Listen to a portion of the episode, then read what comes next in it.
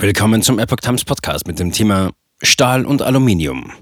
USA und Großbritannien legen Handelsstreit bei.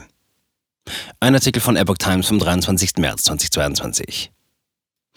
Die USA haben sich mit Großbritannien auf ein Ende der Strafzölle auf britischen Stahl und Aluminium geeinigt. Gleichzeitig werden Vergeltungszölle auf US-Exporte im Wert von über 500 Millionen US-Dollar, 450 Millionen Euro, darunter Spirituosen, verschiedene landwirtschaftliche Erzeugnisse und Konsumgüter aufgehoben, erklärten US-Handelsministerin Gina Raimondo und Handelsbeauftragte Catherine Tai am Dienstag.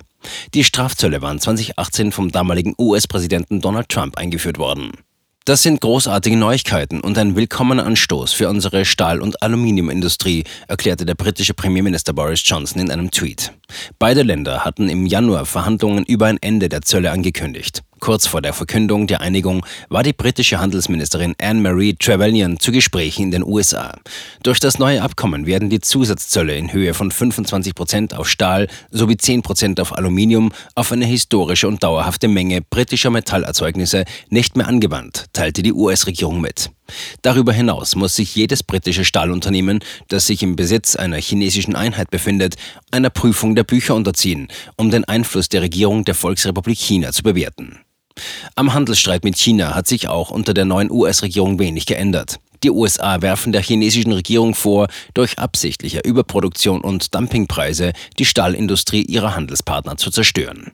Mit dem Abkommen hat die britische Regierung nur einen Teil ihrer Handelsambitionen mit den USA erreicht. Denn während Johnson sich nach dem Austritt aus der EU ein vorteilhafteres Freihandelsabkommen mit den USA erhofft hatte, hat Biden ihm bislang die kalte Schulter gezeigt.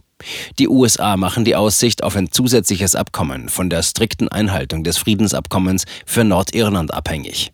Dieses ist jedoch durch einen Streit zwischen London und der EU über Zollbestimmungen in Nordirland in Gefahr.